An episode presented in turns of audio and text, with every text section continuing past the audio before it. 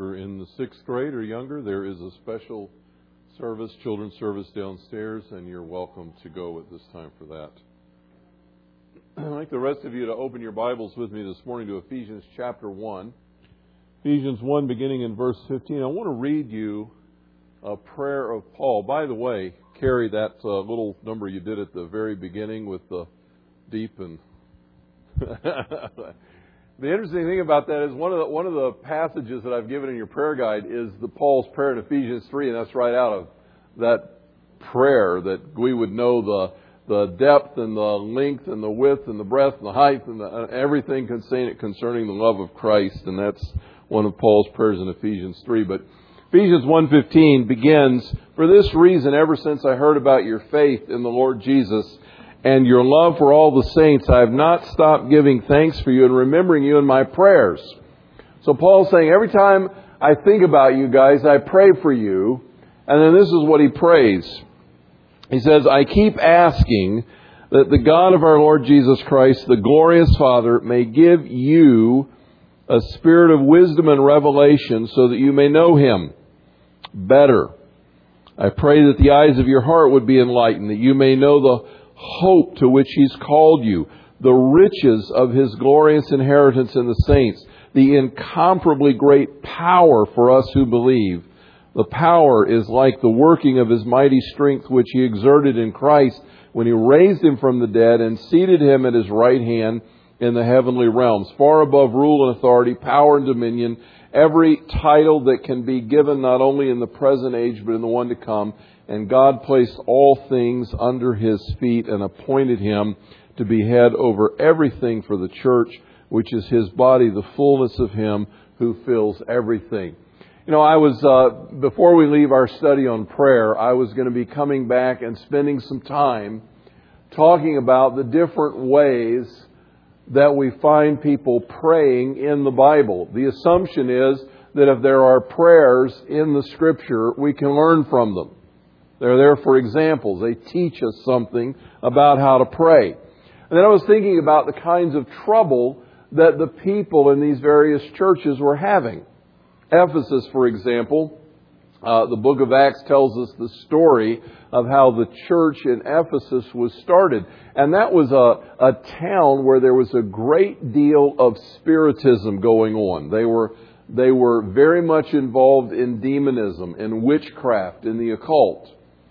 And, and the scripture says that when the gospel came to Ephesus, and the people caught a hold of the vision of Christ, they realized what Jesus could do for them and their need for a relationship with God that they gave up their, their witchcraft and their demonism and their occult practices and they brought all of their paraphernalia, their amulets, their charms, their magic books, their potions, all those kind of things. They brought them and made a big pile, a bonfire in the middle of town, and they burned them.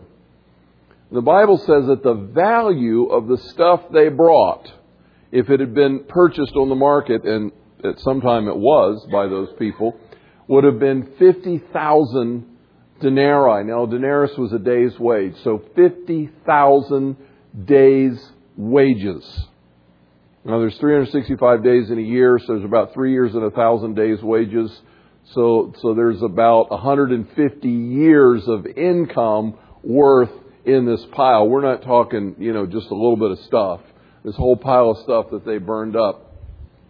These people had a radical transformation in their life, and it cost them. First of all, they turned their back on all the spirits they had been appeasing, which made them unhappy. And then for some of them, it meant a division in their family. Jesus said, I didn't come to bring peace, but a sword. I came to divide between a father and his mother, but, but between a husband and a wife, between brothers and sisters. I came to bring division. We don't like that passage of scripture. We, we like the passage, you know, where everybody gets saved and goes to church and they live happily ever after. But Jesus said for some people it will cost them family relationships to follow Jesus Christ. Other people are going to pay the price of loss of business. So some people are going to lose their economic stability because they have followed Christ and they, they, they can't practice the way they've been doing, or other people aren't going to buy from them. That was happening to the Hebrews. In the, the letter to the Hebrews, they were suffering financially because people wouldn't buy from their shops anymore. You people are Christians. We hate you. We're not going to buy your meat. We're not going to buy your produce. We're not going to buy your leather goods. We're, we're done with you. We're going to go shop where people aren't Christians. And so it was costly to them. So we've got all these things going on in these people's lives. You know, and, and they're, and they're right where you live kind of stuff. They have job problems, they have family problems, they have health problems, they have all these kinds of personal problems. They've got things going on in their life that require attention. And so Paul says, I'm praying for you. Now, how would you like to get a letter from the Apostle Paul in the midst of some of your difficulties? And the Apostle Paul says, I'm praying for you. You say, man, am I glad to hear that. It's nothing like having the Apostle Paul to pray for me. We get this weird idea, you know, that people with titles and big names in, in the church can do great things. So uh, now I got the Apostle Paul praying for me. And the Apostle Paul says, I'm praying for you. You say, wow, because I really need a job, man my marriage is in trouble. I, I've followed Jesus Christ and my spouse hasn't and we're, we've got nothing but friction at home. I thought Jesus would make things better. Now it's just friction all the time or, or, you know, I've got, I've got health problems. I, I'm, I'm sick and I need to be healed. I'm glad you're praying for me. By the way, what are you praying? And Paul says, well, I'm praying that God will give you a, a spirit of wisdom and revelation and the true knowledge of Jesus. You know, most people are not like Ron at this moment. it's like, I need to get well, man. You're praying that I have a spirit of wisdom and revelation and the true knowledge of Jesus. Yeah, and I'm praying that you will know what is the hope of His calling. I'm praying that you'll know the surpassing riches of the glory of His grace and the inheritance of the saints. I'm praying that you'll know the power of God in your life. You say, man, I need a job. Why aren't you praying for me to get a job? And Paul says, I'm praying that you'll know Jesus better. And I realized as I started to talk about ex- explaining these prayers of the Scripture, I thought, er, wait a minute. We're going to have to back up and give some context. Because so much of our praying is focused on the wrong stuff. And we don't understand why the people in the Bible prayed these strange and weird prayers because we don't have a good context, a good perspective, a good understanding of what our real needs are. So I want to take some time this morning to set the stage before we get into some of these individual prayers and future messages. To set the stage for that by understanding the context.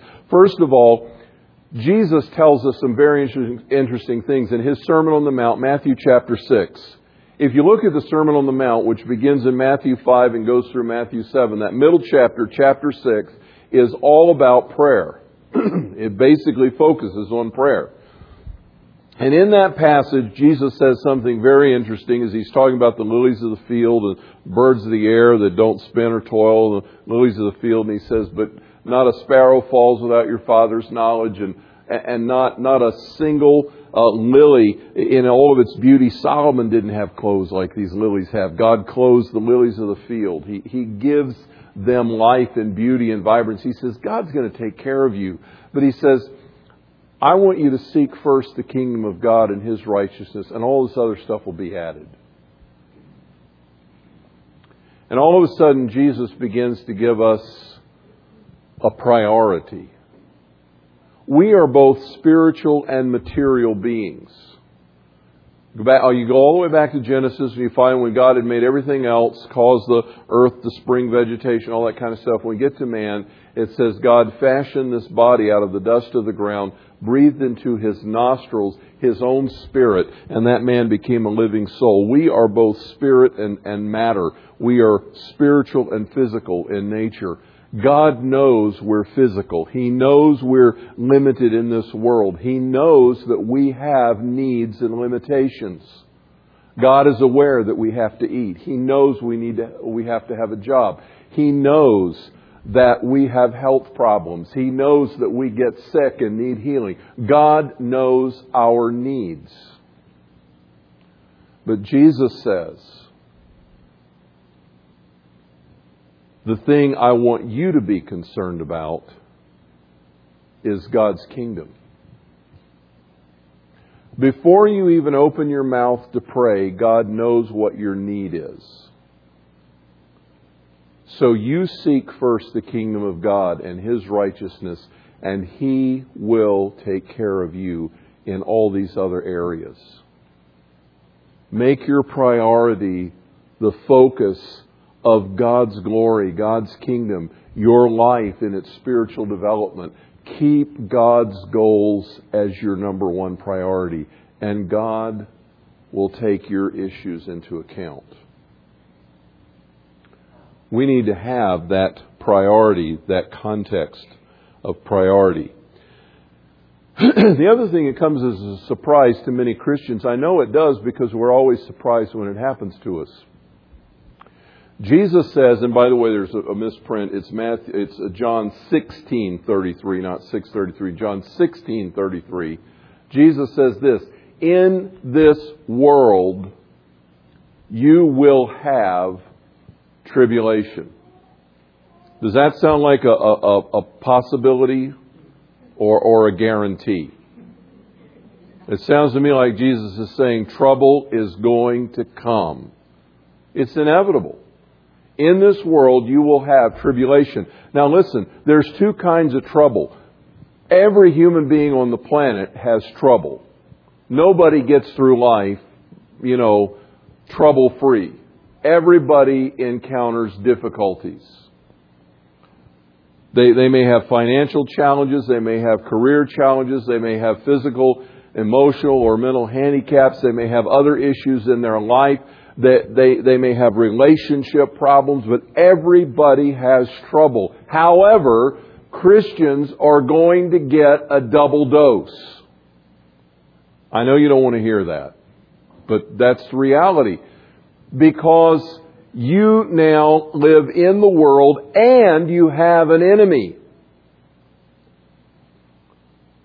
As long as you were skating along footloose, fancy free, and God was nowhere in your thinking, the devil didn't care how successful you were. He didn't care what good things happened to you because he already had you in his clutches. But Jesus says, when you follow me, when you love me, when you step out of the world system and put your eyes on Jesus Christ, if they hated me, they're going to hate you. In this world, you're going to have tribulation. But I want you to be encouraged because I've overcome the world. Now, I want you to put that statement in context. You know when Jesus said that? Thursday night before he got arrested and killed on a cross the next day. Okay? That's the context. You're going to have trouble in the world. Cheer up. I've overcome and conquered the world. And the next day he's hanging on a cross. It's like, what do you mean? This doesn't look like conquering to me. But there's a powerful message there. Because in the cross and in the resurrection, there is triumph over the problems of the world. But we have an enemy. And he's going to be, going to be coming against us. The enemy is going to be bringing trouble in every direction. That's just what he does. And, and we need, as believers, to wise up. That's what Paul says in, in Ephesians. Paul says, Our struggle is not against flesh and blood. We're not fighting human beings. Talked about this just a week or so ago. We're not fighting human beings. Our problem lies with spiritual forces of wickedness in the heavenly realms that is out to do us in. Now, the devil doesn't show up as a demon with this hideous looking spirit, you know, that you can say, oh my gosh, there's a demon. He shows up in your wife, in your husband, in your kids, in your boss, at your work, he comes in the form of people who give you difficulties in your life, who are distracting, who are frustrating. Your goals are competing. There are problems and issues that you're facing. And the whole point is to tear you down and wear you out. and get you sidetracked. And, and, and if you will let him, he will bring a wedge in your family. He'll bring a wedge in relationships. He'll trouble your work environment because he uses those things. Paul says our fight is not people. They're not our struggle. We're wrestling against, against spiritual forces of wickedness in the heavenly realm. We need to understand that following Jesus Christ does in fact make us a target in the battlefield of life. We are in enemy territory. And the third thing we need to see is that both this world and all of our physical lives are passing away. No one likes to think about that. No one likes to think about that. But it's, it's, a, it's a reality. We were not designed to die, so we, we avoid death and mortality and all thoughts of it as much as we can. We were designed to live, and people cling to life as desperately as they possibly can. But the fact is that one day it's all going to be gone. This past week, if you follow the news at all, earlier in the week, Ed McMahon died. A little later in the week, on the same day, Farrah Fawcett and Michael Jackson died. You know, it brings, it brings to the world the awareness that no one lives forever. I think Ed McMahon was 83 or 4. Farrah Fawcett was 62. Michael Jackson was 50. Okay, nobody lives forever. And the thing that occurred to me as I listened to the news broadcast of every one of them as I drive in the car, listen to one of the news stations, and I heard those, my heart said, I wonder if they knew Jesus. Well, actually, I kind of know. There's no evidence in their lives of any of them that I know of that they knew Jesus Christ. I, I don't know of any evidence. I was kind of sadly, ironically amused to hear. It wasn't, it wasn't broadcast this way on the news, but there was a group of people that are just thrilled to death that Michael Jackson died. You know who that is? his producers and the people that own his products because they are selling at an all time high. The, Michael Jackson memorabilia has never brought more money than it has in this last couple of days.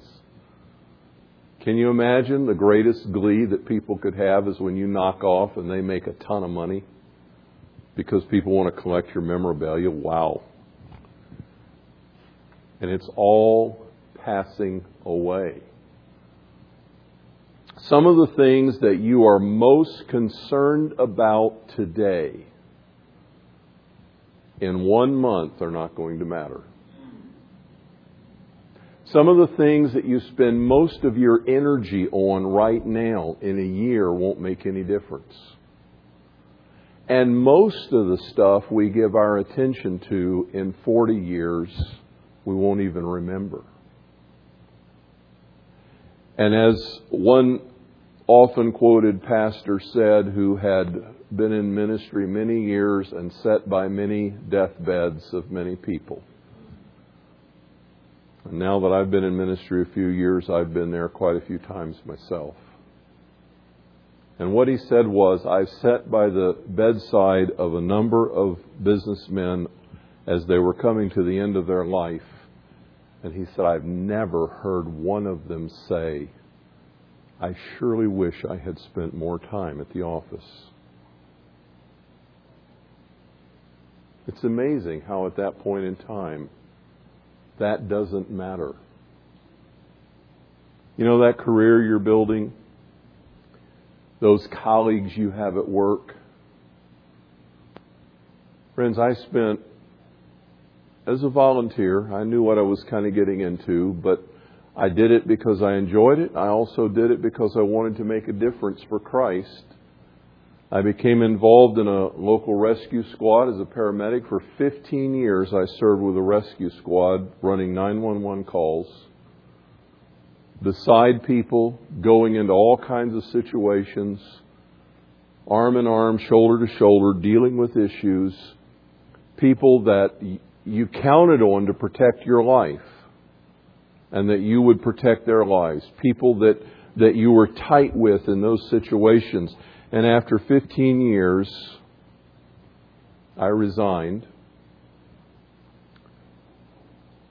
And except for a letter that came a week after my resignation saying, if you don't turn your gear in, we're going to take you to court and sue you, which I had no intention of keeping. And I just hadn't gotten around to turning it in. I think it was a boilerplate letter.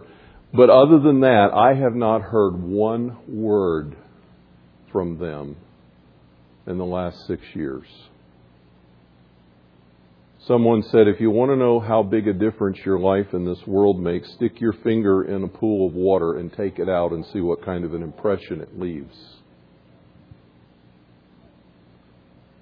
I know this is not high on the feel good scale, but most people are not going to remember you six weeks after you're gone out of their lives. And that corporation that you're dying to serve when they've gotten what they can, they won't care how much you gave. And all the things that we spend our time trying to accumulate, one day is going to go up in smoke and ashes. This world is passing away and all of its desires. And in the end, there are two things that will matter to you the relationships you've built with other people. Love will matter to you. And you can't have love by yourself, by the way, unless you're really self centered. The relationships you've made, and whether or not you are in a right relationship with Jesus Christ for eternally or eternity. That is the only thing that will matter. All the rest of it's going. Only your relationship with God and with other people will count for eternity. It's all passing away. So now I ask you, when you begin to consider the prayers of Paul for his, for his dear friends in Christ at Ephesus, you have to put into context that God's goals are oriented toward your spiritual development. You have to put into context that we're fighting a battle with an enemy who wants to bring us down. And you have to recognize that most of the stuff in this world that we give our attention to is not going to last. We need that perspective. And then we need to understand what God's goals are for our lives. One of God's goals is that He desires to have a personal relationship with you. God does not want to be some distant being out there that we worship in the abstract. He wants to know you. And when you think about it, there are, there are very few people on this planet that really care who you are. What's the first thing that people ask after you introduce yourself and give their name? What's their second question? What do you do? Who are you? What's your name? What do you do? And when you tell them what you do, they are the ones who now filter your response through their grid of value. And depending on what they do, they will determine how important you are for them. So if they're an academic, they want to know how many degrees you have. I was interviewing a candidate one time on the licensing and ordaining committee, and he actually had the audacity to turn to me and ask that question. He says, How many degrees do you have? What, what is your highest earned degree? Course, he was working on his PhD, and he wanted to know if I had the right to ask him any questions. I won't say what I said at 8 o'clock because this is on tape. but that was a really dumb question to ask me since I had to approve him. Duh. He was uh, educated beyond his intelligence. If you're a powerful businessman, you want to know how big is your business? How many employees do you have? Listen, even when I go to Christian meetings, they already know what I do. It says Pastor Paul Martin. So you know what they ask? How big is your church? How many are you running on Sunday? How's the offering doing? They want to know how successful I am in terms of attendance and money. Good grief. God wants to know you. He's one of the few people that cares. He is a person, by the way. He's God, but he's a person. He wants to know who you are. He doesn't care about your degrees. Well, not in that way. He does care if you care, frankly. But you're not going to impress him or not impress him on your degree. He doesn't, it's not what you do for a living. It's not how much you produce. God wants a relationship with you.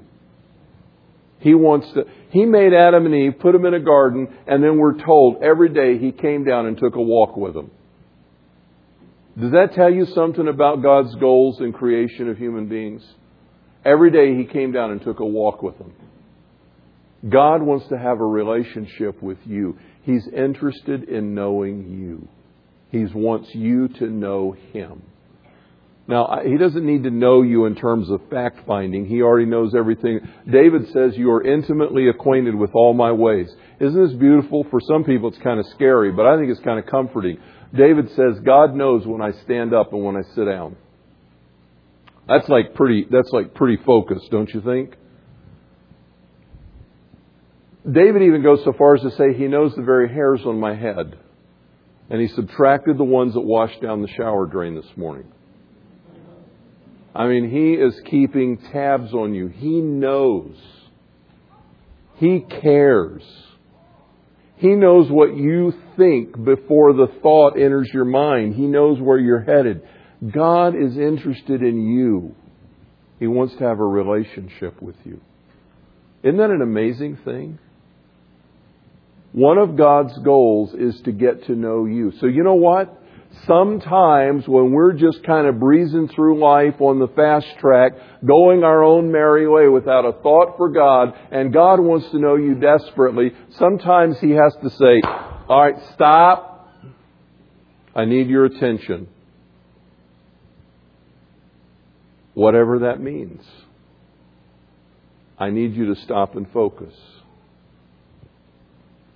I need you to look at me, he says. I need you to pay attention. I love you. I'm trying to talk to you. You're not listening. So let me have your attention, please. And, and various ways accomplish that goal. Don't be too quick to pray people out of trouble. There may be something they need to get before they get out. And it may be more important than the trouble they're in. Secondly, God has already determined to make us over into the image of Jesus Christ. Romans chapter 8, verse 29 and 30. Whom he foreknew, he also predestined to become conformed to the image of his Son. God wants to make you look like Jesus. Now, I don't mean that you look exactly like Jesus because you have your own personality, but He wants your personality in all of its uniqueness to reflect the character of His Son. And He has that as a goal. He wants you to look like Christ. Most of my life, I have had one form of chronic pain or another. And although I don't have a lot of pain today, there are some days when back pain and sciatic or whatever just drive me crazy. I'm just. And I don't run around talking about it a lot, but things happen inside of me in the management of that pain. I kind of turn into a snapping turtle. You know, the dog that's hurting and they're sleeping peacefully in the corner, but don't touch them because they will snarl. and, and so sometimes I find myself being irritable, and then I get irritated because I'm irritable. Do you ever do you ever do that? Oh, I hate it that I'm irritable. Now I'm really irritated. I just get disgusted with myself. And then I remember that a cup, sometimes it takes a while to get this imagery, so listen, a cup brimful of sweet water cannot spill a single drop of bitter water, no matter how badly it's jarred. I closed my door this morning on my car. I had set my coffee on the roof and it jarred the car enough to knock the coffee over and I grabbed it and I'm wearing a different shirt now than I started out with. The only thing that came out of that cup was coffee. it came all over me, as a matter of fact. And if you're full of Jesus, no matter how much you're banged, bumped, jarred, or aggravated, the only thing that's going to come out is Jesus. And if something else is leaking out, it's because you're not full of Jesus. And what God says to me in those moments when I find myself leaking out Paul and all of my not glory is that I'm not full of Jesus. So let me ask you, what is better? To get rid of the pain or to get more of Jesus to realize my lack? Well, if you're God, your goal in my life is going to be for me to be full of Christ. And he's going to be more concerned about that in the moment than he is. And I don't, I don't mean to make God look bad here. I don't have to defend him, but I just want you to understand my pain is not as important as my spiritual walk with Jesus Christ. And it is important that I learn to let Jesus live through me even when I hurt. It's important. It's important if you're in a relationship that is constantly in turmoil and struggling and you're having a hard time. It is important that you learn to reflect Jesus Christ. That's very important. Most of the time, our desire, just get me out of here. Just get me out. And God says, Oh, but I have some great things to show you. I don't care. Just get me out. God has also promised to bring us safely to his heavenly kingdom. Paul says, I, I know and am persuaded that he is able to keep what I've committed to him against that day. We, we were in our small group meeting Thursday night, and we were having a discussion, and I had a flash of insight that uh, for some reason it had never occurred to me before in quite those stark terms. And that flash of insight was God is never anxious or worried about us because He is in total control. You know, sometimes parents get worried and anxious or we get anxious in other relationships because we're afraid something's going to happen to a loved one and we can't control that. And so, so we're concerned about that. But you know, God has always got everything in control. He's not going to lose anybody. Nothing can touch us if we're in Jesus Christ. You say, what do you mean by that? Well, yeah, you can get sick, you can have an accident, you can, you can have a terminal illness. There's all kinds of things that can happen to your body, but Jesus said, don't worry. What's the, what's the biggest thing that could happen to us? From our viewpoint as human beings, what is our worst disaster? You could die. You know, this could be in your life. You could get killed. God says, don't worry about the one who can kill your body. He said that with a straight face. Don't worry about the guy that can take your life, your physical life. Don't worry about that. Worry about the one that has the power to put your body and your soul in hell. That's God. Pay attention to Him. And He has no trouble keeping up with you. He has no trouble staying in control. There are people I love have gone through things I wish they didn't have to go through. I wish I could have spared them. I would have done it differently. But you know, God says, I'm in control. They haven't jumped ship here. I can still handle this. And when it's all said and done, if they know me, I can bring them safely to my heavenly kingdom. I can hold fast what they've committed. I'm in charge. I'm not going to lose anybody even when they die. I have them in control. The scripture actually says how precious in the sight of the Lord is the death of his godly ones. Man, we don't have that viewpoint at all. But we need to understand from a scriptural standpoint that death is not the worst thing. Death without Christ is the worst thing. But in Jesus, we are eternally safe. God also desires, one of His goals is that we be witnesses of His love people told me stories as they were leaving this morning. This is, very, very interesting because I was, I was being honest and saying, you know, the last place on this planet that I ever want to be, besides jail, is a hospital. Now, I know some of you in the medical community that, that offends you, and, and I've been in hospitals all my life as a patient and as a caregiver and as a pastor, and I'm, I, I'm pretty familiar with hospitals. But I do not want to be a patient in a hospital. I would just tell you that straight up. I don't want to go anywhere near the place as a patient. I don't like that. Okay? But what if there's someone there on the staff or in the medical community? What if there's someone there that needs to hear about Jesus? and you're the one God knows He can trust to tell them. How's He going to get you there? Are you willing? Are you willing to be a prisoner for Christ? Are you willing to be the witness who is faithful in the worst of circumstances? Are you willing in the midst of the troubles of your life to so manifest Jesus Christ that someone who's watching looks at you and says, I don't understand you. How can you have such peace?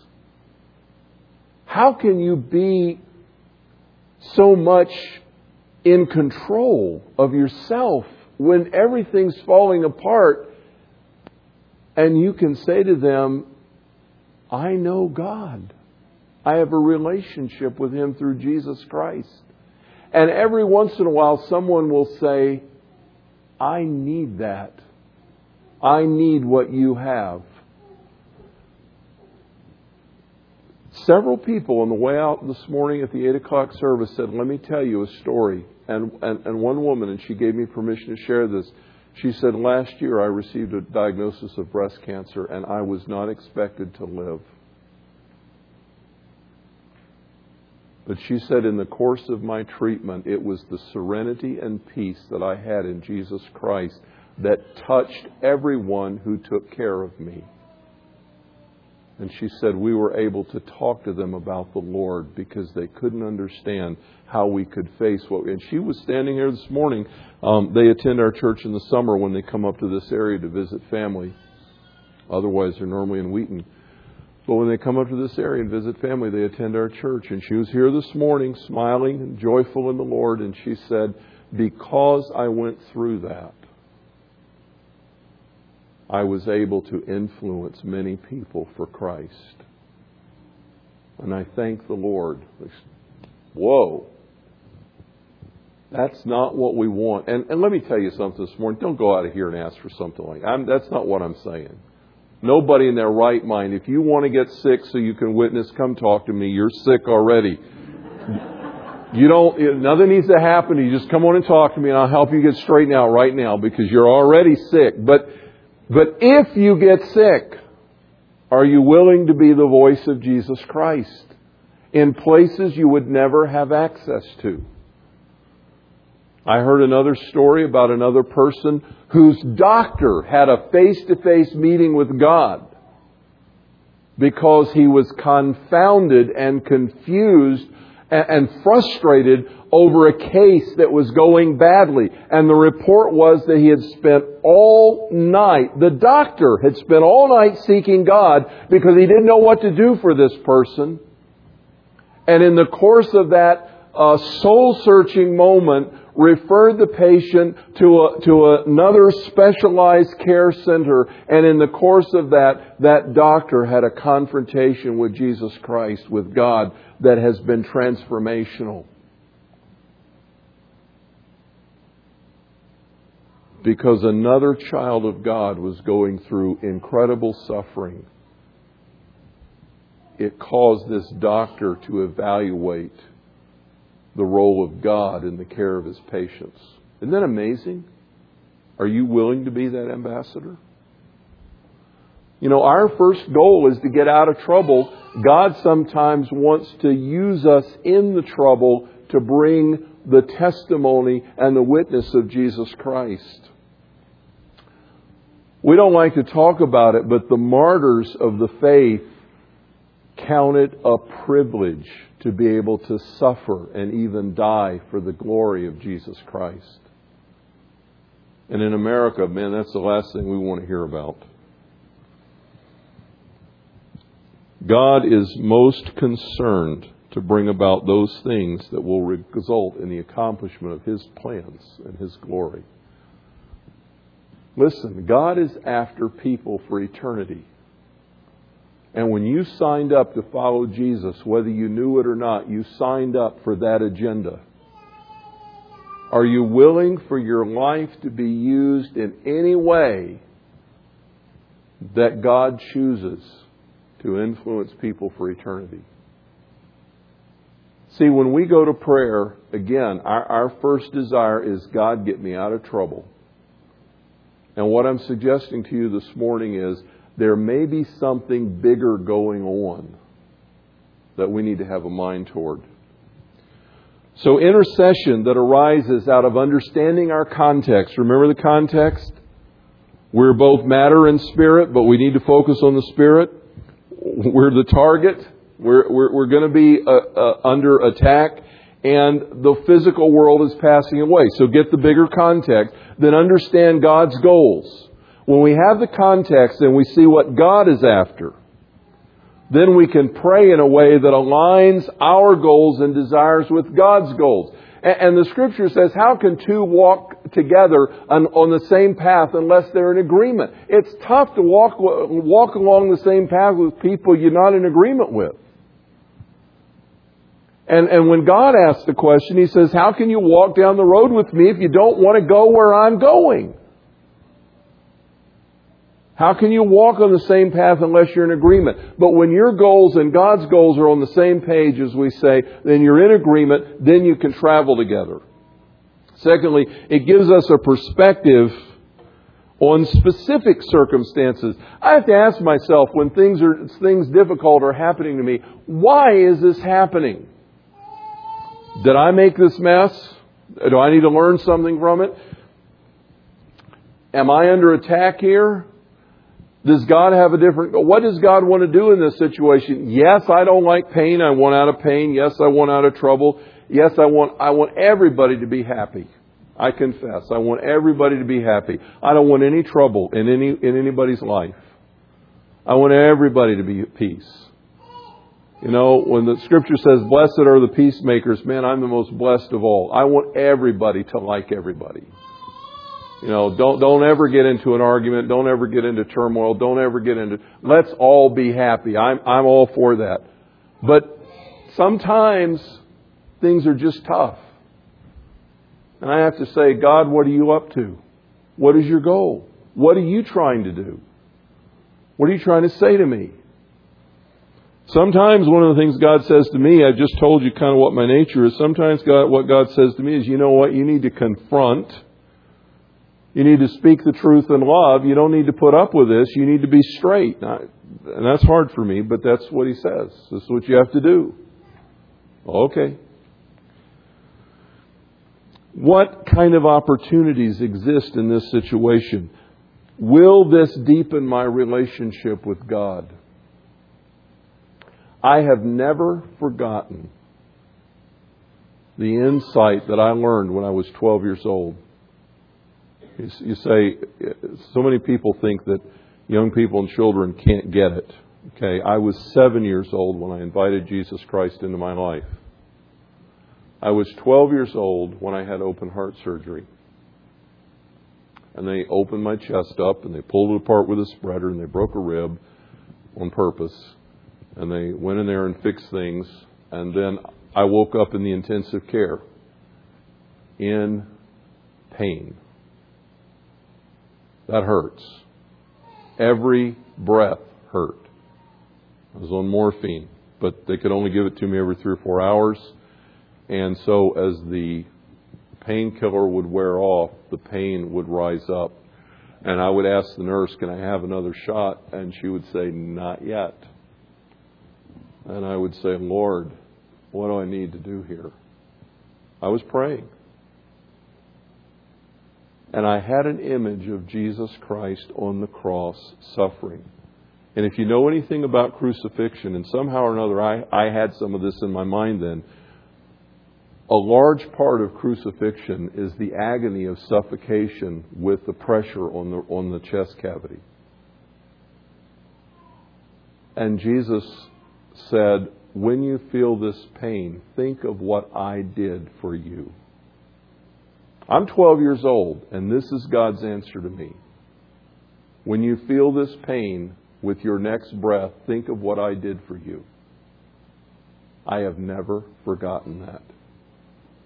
I became intimately acquainted with the sufferings of Christ through suffering. And God gave me amazing insight into His love for me at that age. I don't even hardly remember that now. I mean, the I don't remember what the pain feels like. That's one of the nice things about pain. It doesn't have long-term memory. That's many years in my past. I've been through other surgeries since then. Those are also years in my past. But I haven't forgotten the lessons. That period is past. God was faithful. Here I stand today the cardiovascular surgeon that did my surgery said, You won't live to see your 21st birthday if we don't do this. Well, I'm here. Next month I'll be 56. I'm fine. So that's all done with. But the experience had an invaluable lesson in growing in intimacy with Jesus Christ. What does God want to do? Does he want to make me look like Christ in this situation? Does he want me to share Christ with other people around me? Does he want to bring glory to God? What, is, what does it mean to bring glory to God? It means to expose God's nature where other people can see it. That's bringing glory to God.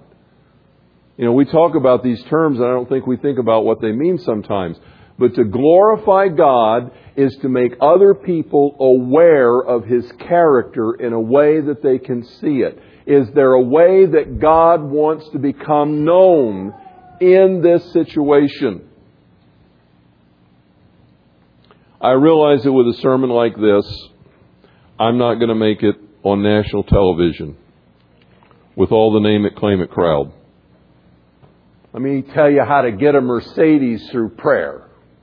That's not going to happen based on what I just told you. I'm not going to be able to tell you that.